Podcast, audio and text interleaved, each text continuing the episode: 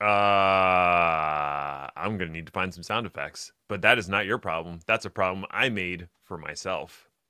That's my favorite kind of problem. It's the majority of my problems these days are all self-made. I don't, I don't have an excuse. Well, you know what? I, I actually take that as a as a point of of something I need to do. So I'm going to make more problems for you. And see, I gave you work. You're welcome. So in a way, I've actually made more problems for myself through you. You're double welcome. yeah. All right. Fine. Hello, alleged human, and welcome to the Chaos Lever podcast, not the um, virtual giraffe podcast. Nope, Chaos Lever. That's we're sticking with that one. Uh, my name is Ned, and I learned what a lariat was yesterday. My word of the day calendar is really paying off, or should I say, recompensing? Ah, ah, no, really? Should I? Oh, they never use that in a good sense. Oh well. Anyway, uh, with me is Chris, who is also here. Let's talk about some tech garbage. Hey, it Chris. was secure virtual giraffe. It was that. It was secure, and I guess yes, it was. It was secure virtual giraffe. Uh, you know what? People are just you know they're getting on board with the Chaos Lever. They're learning about the podcast, so we can forgive some small mistakes. I'm only going to burn down half of his house. That's fair. That's fair. The old part, though, right? Uh, naturally, yeah. Yeah. Yeah. It's like forest management. You have to set a small fire every couple of years. It's a control burn. Almost. Exactly. Yeah. Exactly. Yeah. Except for, you know, getting our podcast name wrong. Maybe that was also a controlled burn. Oh, think, think about, about it. it. Think about it. All right. So, uh, today we're going to talk about Security Field Day some more because you had more thoughts, more than could be contained in a single episode. Also, so, nothing else interesting happened.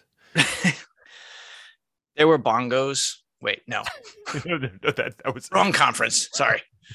Um, yeah, so this is just part two, a continuation of last episode's rundown of the seventh edition of the Gestalt IT Security Field Day event held live and in person March 23rd through the 25th of 2022. As a reminder for people who want to see the full details, including recordings of the sessions, they are available at techfieldday.com slash event slash XFD7, as well as through a handy dandy Twitter hashtag, hashtag XFD7. So we did a rundown of the event last week. I'm just going to cut short here and get right into some sessions. Uh, if that's all right oh, with you, Ned. I had things to say. Yeah, fine. had had. Had. It's over. it's fine. It's all fine. I'm gonna burn down half your house. Then I wouldn't have a house. That's your fault for living in a duplex. I live on. on. I live at 1.5 Zeno Street. So we touched on this a little bit, but I wanted to touch on it again because I don't think we covered it as a concept. And really, a lot of the vendors talked about interconnectivity.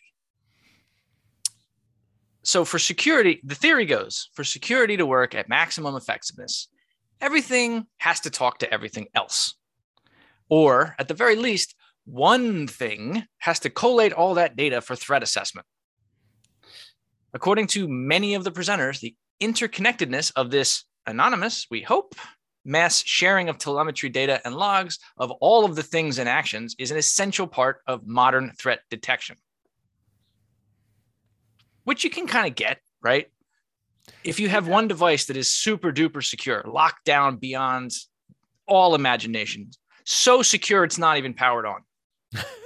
it's so secure it's useless. the most secure thing there is. The trouble is that's just one device but you've got dozens of devices, if not hundreds, if not thousands, right? And we'll talk about it more, but advanced threats and advanced persistent threats in particular make a very good living doing small things across a large environment over a long period of time. Mm-hmm. And increasing visibility across that whole environment is what's important. So, antivirus, not enough. Mm-hmm. Microsoft themselves admits that antivirus is only 18% of an effective security story. And in terms of what people can do, even if you have AV on your system, Arista says that 50% of breaches show no evidence of malware.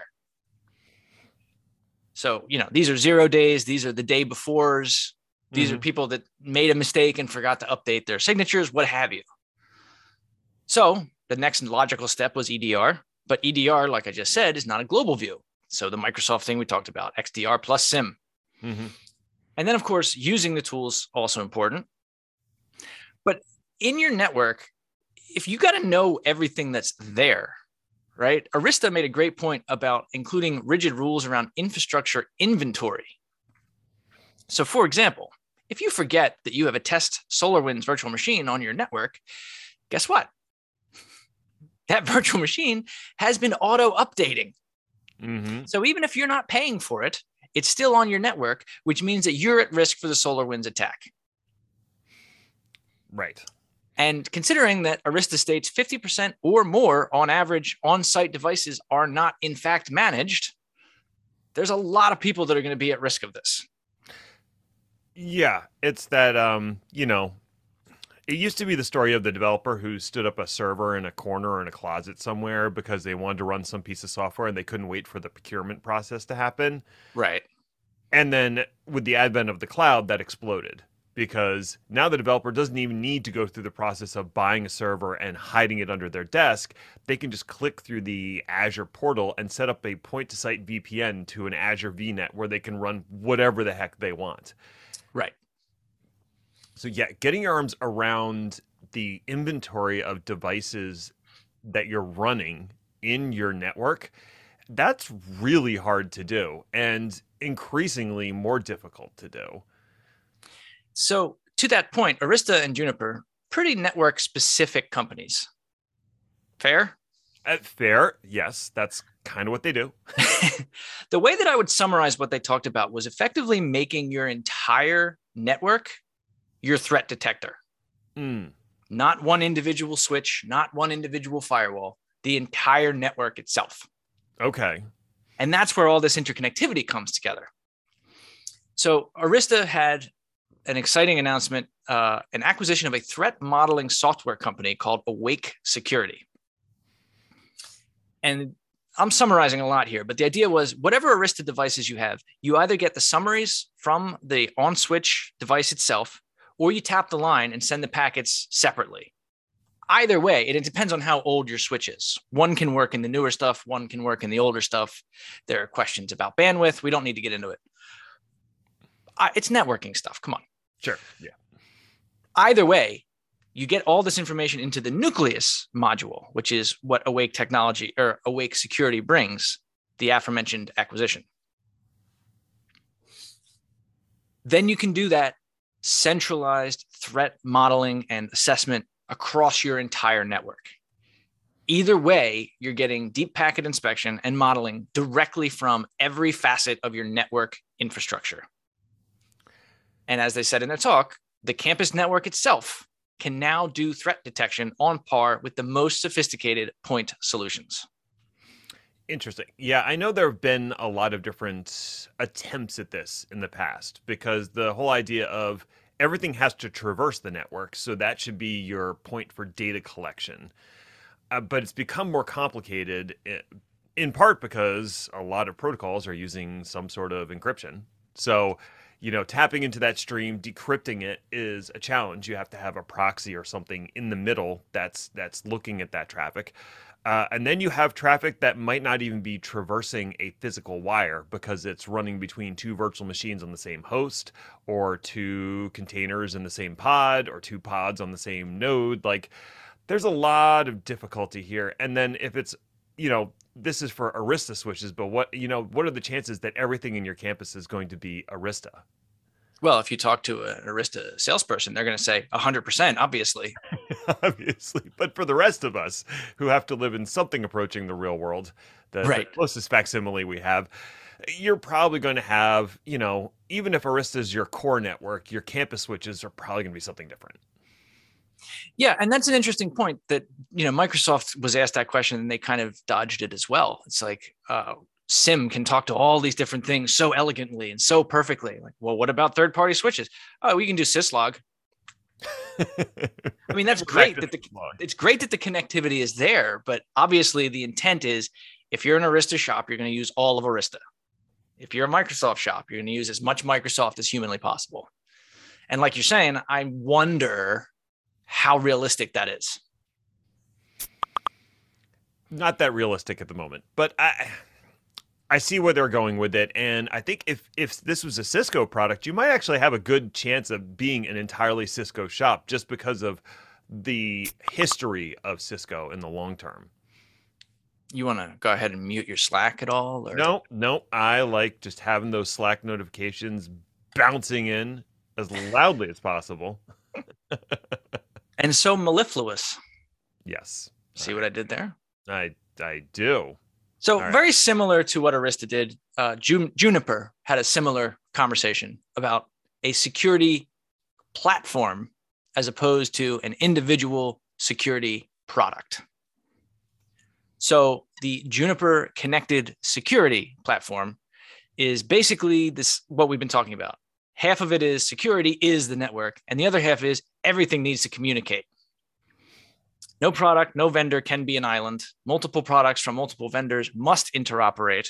And threat profiling only works when everything on the network is accounted for.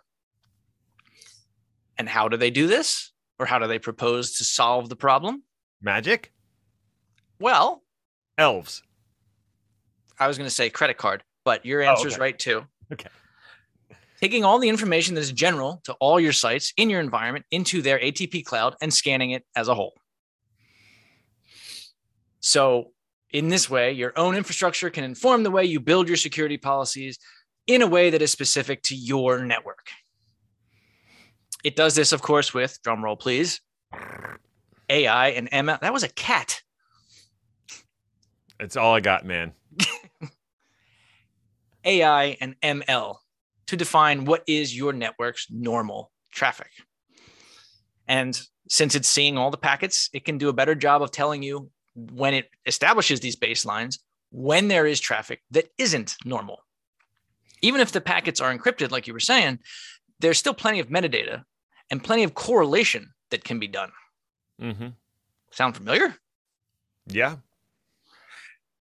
Once again, I mean, they actually did talk a little bit more about everything coming into the same place in terms of third parties and multiple vendors and recognizing that Juniper's not the only company in the world. I mean, they did it reluctantly, but they did it. of course. But yeah, I mean, I just, I don't know. What is your overall take on this situation? Because I feel like it was the same story told in different flavors based on the vendor, but it was the same story. It's a tale as old as time, you know. Uh, I'll be Bell, you be the Beast. I knew it. Uh, this is the conceptually, this is not new, right? What's new and different is the tools and software available to do it. And by that, I'm talking about the AI ML component. That has that technology and its capabilities have matured a lot over the last five years to the point where it actually can kind of do what it says on the label. Whereas before it was, you know, sprinkling magic fairy dust. Right. Yeah. So I, I think that's it's time to look at this solution again. Uh, the biggest problem you're going to have is the herding cats problem of actually trying to get all your data in the same place, especially if your cats are from different vendors. Yeah, and I wonder if a lot of these initiatives are really not so subtly trying to push people in the direction of why would you have different vendors? it's not subtle at all. I mean, it's the same thing that we saw with any of the proprietary sort of solutions that have rolled out that grudgingly work with other you know different vendored solutions but always a poor and less enjoyable experience so why don't you just you know next time you're going to do a big capital expenditure why don't you go with our solution instead of theirs I mean, honestly, I think to a certain degree, a lot of the public cloud titans have they're all pushing a on-prem solution that extends their public cloud and in that way they're being vendor neutral in terms of hardware and pushing it all through software and i feel like maybe that's the best play is to not be a hardware company to begin with all hardware is best when it is virtualized in software right Sure, we'll go with that. Except when it's not. That's the kind of aphorism I can live by. Okay. Everything is except when it isn't. Mhm. Ned Bellavance. Words to live by. Get tattooed on the back of your eyelids. So we talked a bunch about network. One thing that was interesting was hearing some vendors talk about this kind of idea around security from a different perspective. Racktop is a company that talked about security and overarching, paying attention to what all different actions are happening, but from the data layer. Hmm. Okay. there is an argument to be made that security is the most important part of your infrastructure. Now, ordinarily, this argument is made by your security architect. But hear me out here. Okay. What is it that hackers are truly after? Aside from Mountain Dew Red. Code red. Code, oh my goodness. Uh, they are after your informations, whether that's to exfiltrate it and use it, or to lock it up with ransomware and make you pay for it. right. And where is your informations? It, it is on that. It's on the the, the discs. The Your informations is on your storages. That is correct. Okay. as Racktop eloquently puts it, hackers aren't trying to steal your network, they're trying to steal your data. And it's a good point. And too many systems for too long have been designed with one idea, and that is a very robust, crunchy outer shell. Firewalls, IDS, DPI, even some of the SIEM type of protections or the um, EDR type of protections out facing outwardly. You Mhm. can't come in but you know when it comes to the actual data itself the things on disk that protect your files and directories and zips and what have you what are we relying on? Acls on samba shares? Some people don't even have that. You know a data oriented attack an attack that is specifically trying to exfiltrate data. It deserves a data oriented protection. And that's the philosophy that Racktop brought to starting this company. Um, and what they did was design a NAS solution. So it's still unstructured data, it's still SMB shares and NFS. Mhm. They have some plans to do other things, but that's what it is. One of what, a 100,000 companies that can do that? Yeah, that's not exactly special. Right. But what they did instead was design a security platform first. And that security platform is called BrickStor SP. Guess what the SP stands for? Secure protection. Security platform. I just said it. Oh, I wasn't paying attention. That's fair. So it's basically the, the BrickStor SP is basically all of the acronyms that you can think of SIEM, SOAR, IPS, IDS, all jammed into the data layer and protecting your files natively. And what's cool about it is it can be run anywhere. They have an appliance for the cloud or for your virtual machines. They have something you can buy, a turnkey box that you can put into your, um, you know, your rack on prem Mhm. or you can just download the operating system and install it wherever. Oh, okay. So if you have old disk lying around, you can use it. If you've got, you know, a, a block storage SAN with some type of a front end that you can reinstall the operating system, boom, you've got this thing going. And what they're trying to do is build what they call active defense storage protection. Okay. So the this is a term that's worth discussing. The easiest example to decide what whether you're thinking of active versus passive is a backup. You've heard of backups. Yeah. Yeah. You've never used them, of course, because who no. does? No. No. No. Why waste all that storage? Am I right? Totally. But if you have an incident, in the back of your mind, backups is how you're going to recover. And that's good. Backups are still important. In the worst possible case scenario, you need to have a known good backup to recover from. That could be the difference between being offline for a week and being offline forever. Backups, though, don't protect you from an attack. They protect you from stuff that is really hard to predict or things that you can't control. Force majeure type of events, buildings falling down, a tornado landing in your front yard, Half your house being lit on fire by an Yeah. a completely random occurrence. But that's, they're just sitting there waiting to be used in the event of one of these disasters. They're not doing anything. They're not, they're not putting the fire out. Active protection takes steps that will help in that direction. Um, they try to gather information about who is accessing or trying to access your data. And if there's an attempt that is outside of either the approved transactions list or to the machine learning we were talking about before, something that is wildly out of character for your network, it will alert you about it in real time. The goal being stop an attack on your data as soon as possible rather than recovering hours or days after the attack has been completed. Okay. So one reason this is really important is we have the crunchy outer shell, and that's great. But the trouble is the modern danger to an organization is an insider threat.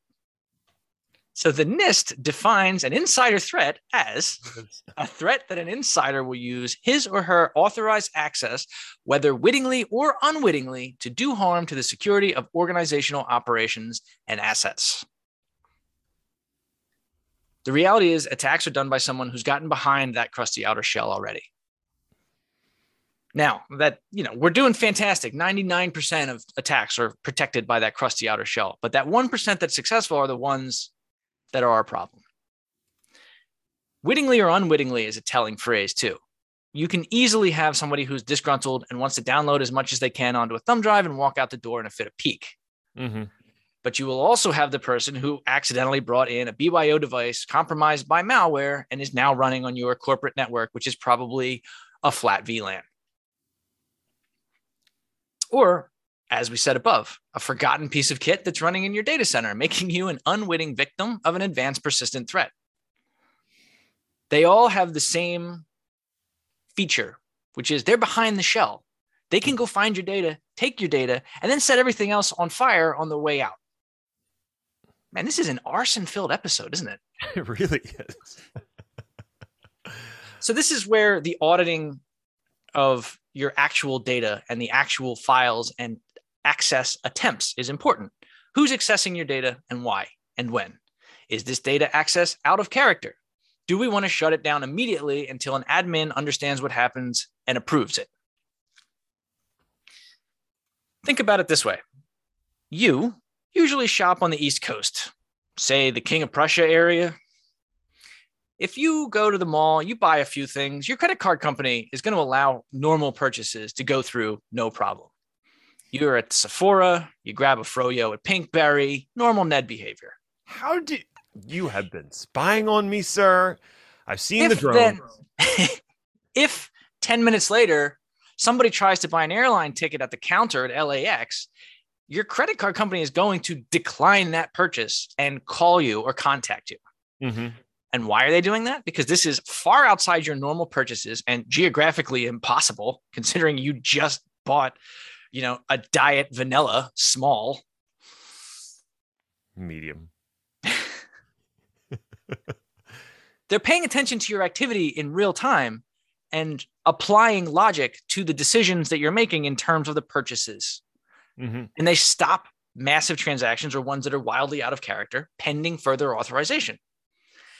Now, sometimes this can be annoying. There could very well be a reason that this could happen. But most of the time, it's better for them to stop that expensive purchase, call you, confirm, rather than having to fight back tens of thousands of dollars of purchases. So that's the philosophy. Racktop watches your users. You have a list, you know, an ACL, whatever you want to call it. They keep track of transactions in terms of data access.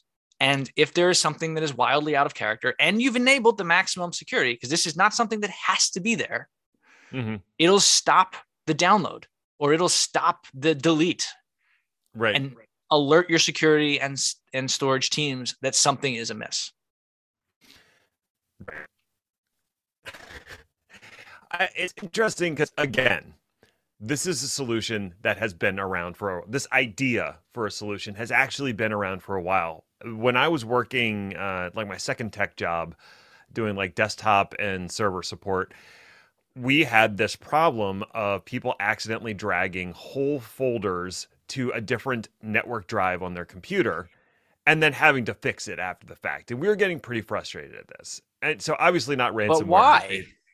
Uh, anyway, uh, so we investigated different solutions that were out there that would track what was happening and could also automatically stop some actions and could also apply consistent permissions if permissions got out of whack, all that kind of stuff. But we actually did find a solution that claimed to do a lot of this stuff that, you know, this solution uh, is claiming to do right here. So Racktop, it, it's not a brand new idea, but I think we're getting back to the core of the problem, which was this was 10 years ago, more than 10 years ago when we were looking at the solution, and they couldn't live up to the hype, right?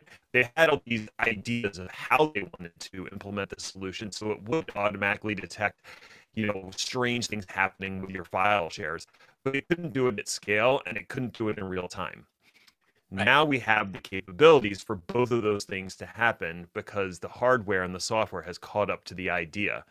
So I definitely worth worth looking into, and you know maybe it's a combination of things. Maybe you're monitoring your network and you're you know watching your storage. Uh, you know uh, layers of protection. Right. Yeah, and one other thing that's worth discussing about Racktop is they're making it very easy for people to dip their toe in and start small, which a lot of vendors don't do. So first of all, they have a 90 day full enterprise feature enabled free trial. That's and it's not just yeah, and it's not the kind of free trial where they're just like download it, let us know how it goes, please give us your credit card as soon as possible. when you down when you do the free enterprise trial, you have access to their uh, engineering team. Oh. They will help you with setting it up. They will talk about design. They will talk about disaster recovery because all the features of a regular NAS type of software exist. And they're, again, still important. But it's not like you're out on an island. Um, their pricing structure is subscription based, revolving around the total storage consumed across all of your installations. So you can have a massive, you know, two petabytes here, but only one to two terabytes in a remote office or whatever. And it's just that total number that they charge you on. Mm-hmm. And you know, your mileage may vary. I am not a lawyer, ROFL, BBQ, but ballpark figures floated around $500 per terabyte per year. Which is not bad.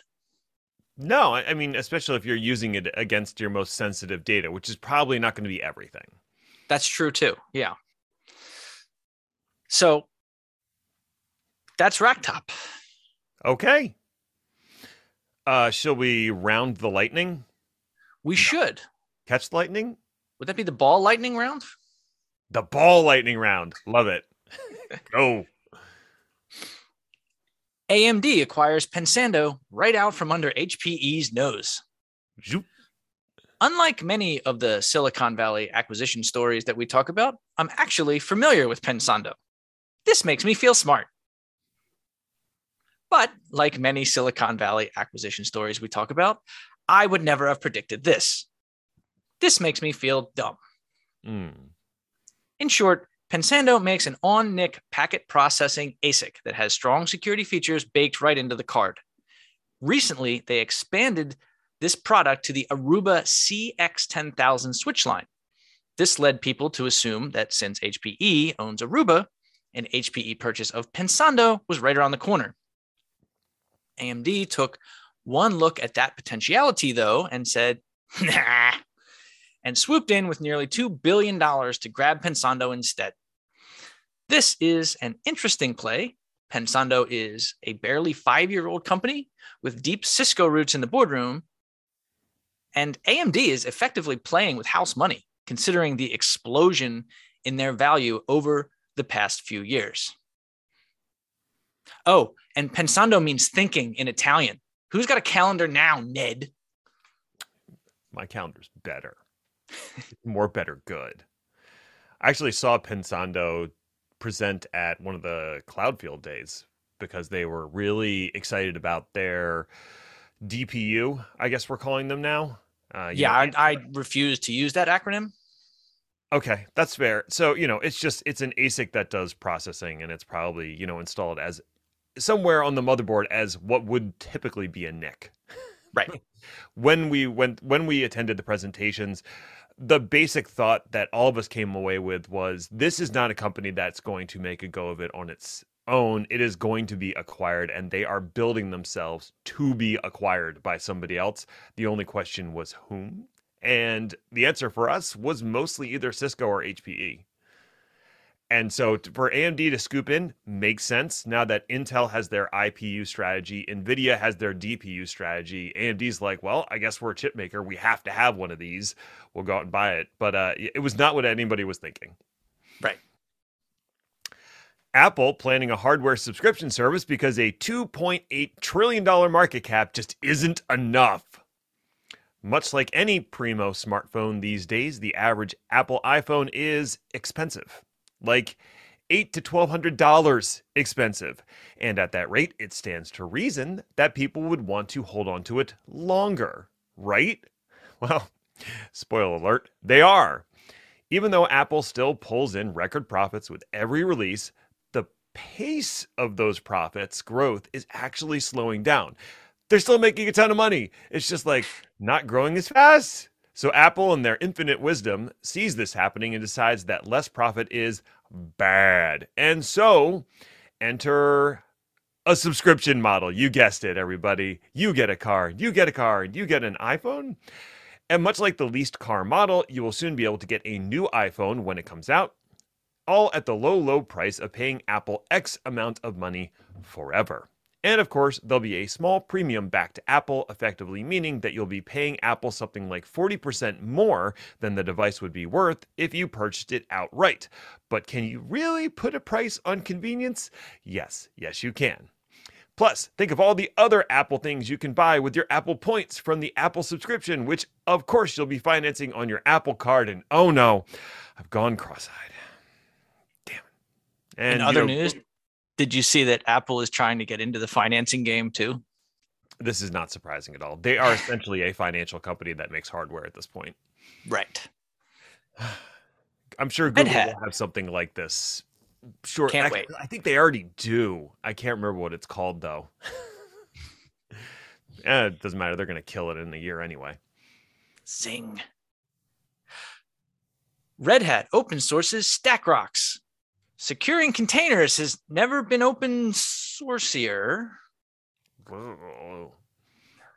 Security in containers has oh well actually Ned, I'll I'll let you take this one. Um, so uh, something about containers and and Kubernetes being two different things. Uh, that's important to know. Uh, what? Okay, so StackRox, what does it do?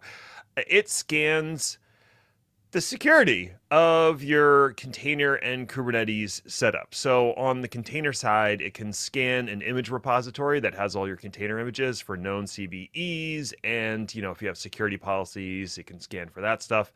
Uh, it can integrate with the build process that you have for your containers. So, you know, when code checks in and your pipeline kicks off, Stack StackRox can be part of that pipeline to run these automated scans before the image is even built. And then there's components that you install into your Kubernetes or OpenShift cluster to monitor applications that are being deployed and prevent them from being deployed if they violate some policies you have defined somewhere. Exactly. And that's that helped. That helped everyone. I, of course it did. Everybody loves it. In fact, Red Hat sure, sure seems to think so because they bought StackRox last year for however much money they paid. I didn't look it up. It doesn't matter. Uh, but they did buy it, and Red Hat has a commitment to keeping all of their software open source. And I believe StackRox was not open source at time of acquisition. So they spent some time, did some code cleanup, got all the things in place that they need to present it as open source. And now it is available as an open source project on GitHub. And it also has been renamed the Red Hat Advanced Cluster Security uh, product for their enterprise OpenShift platform. For sure. So now that it is open source, we can all expect um Well, uh, mostly to watch the former StackRox team ignore long-standing issues in GitHub while favoring features no one really wants, but someone with enough political sway is able to push through. So that's that's what you get to look forward to. And you could work for Red Hat for free by working and contributing to the code that's available in open source. And after the announcement, the whole internet ran around with sparklers and cheered. Yeah, you're you're literally not listening to a word I, I'm saying, are you? yeah, for sure. I mean, but containers though, right? Security. Wow. The Microsoft Global MVP Summit was last week, and I can't tell you anything about it because I am under NDA. Heck, I'm not even sure if I'm allowed to tell you about the summit. Uh, oh, that's strange. I just heard a knock at the door. Let me go check. Due to technical difficulties, Ned will be indisposed for an indeterminate period of time. Huh.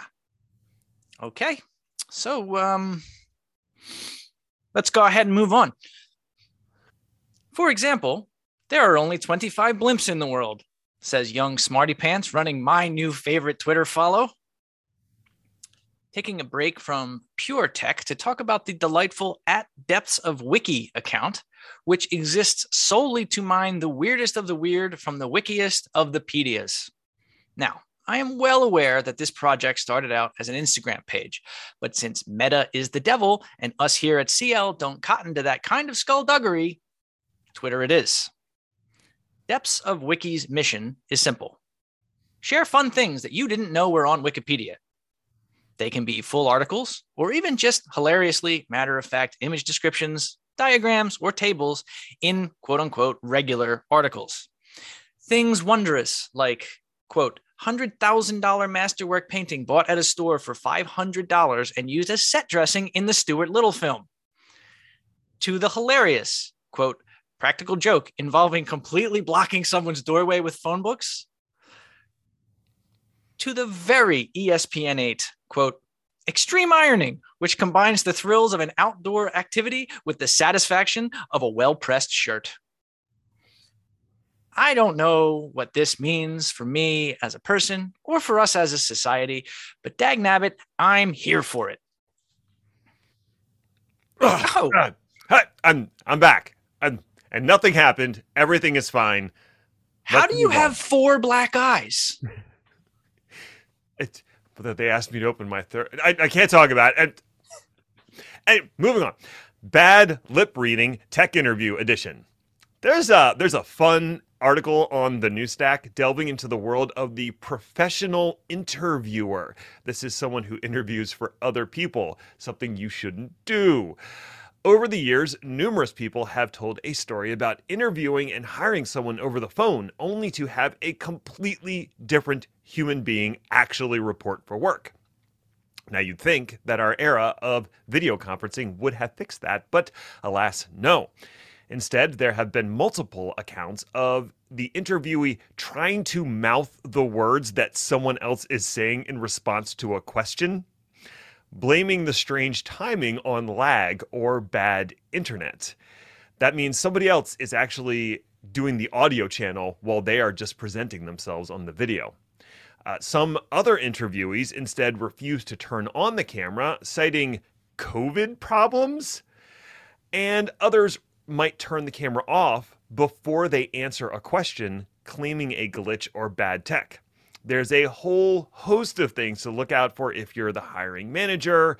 For instance, uh, long pauses after asking a question where they might look like they're listening to an earbud in their ear, uh, the mouth not lining up with what they're saying, a refusal to turn on the camera, missing or partial contact information, too many in demand skills, a conveniently packed resume, uh, dates that don't add up, or a resume that doesn't match the candidate's social profile. Hmm, lots of things to look for.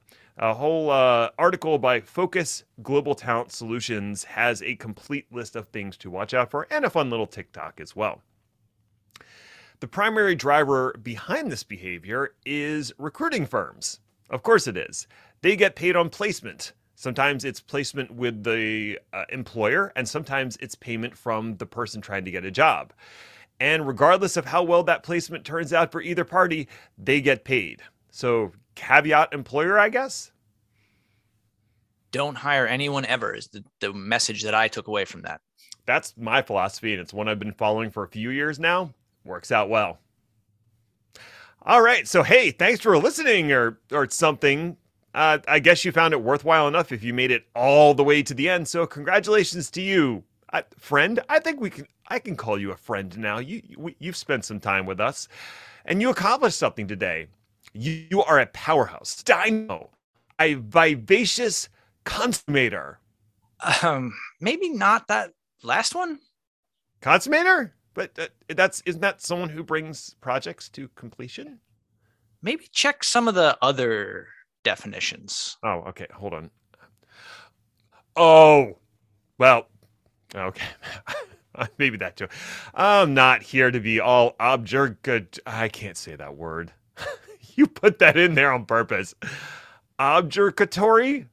Objurgatory. Objurgatory.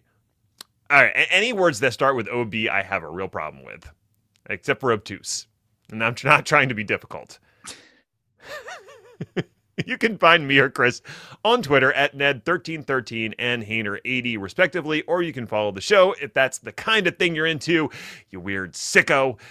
Show notes are available at chaoslever.com. If you like reading things, which you shouldn't, podcasts continue to be better in every conceivable way. Week after week, they are just number one. Uh, we'll be back next week to see what fresh, fresh hell is upon us. Ta ta for now.